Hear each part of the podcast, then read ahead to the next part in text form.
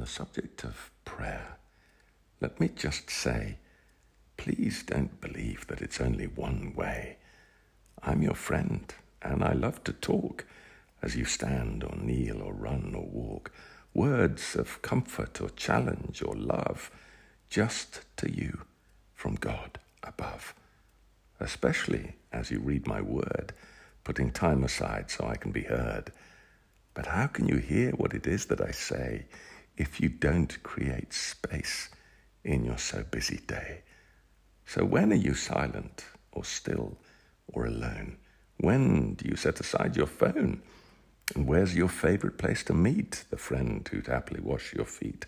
The place you most love to draw near to me? The place where you can simply be silent and still knowing you're free, knowing you'll live for eternity, knowing the joy of us being together, not just now, but always and ever. Like an elderly couple, side by side. Nothing to fear, nothing to hide, no desperate need to say a word, no need to be understood or heard, whether miles apart or together, asleep, with a love that's true and profound and deep. They don't need to always feel to know the love they have is real. And that, my friend, is as it should be. So whenever you doubt your love for me, or whenever you doubt my love for you, know whatever you feel, it's always.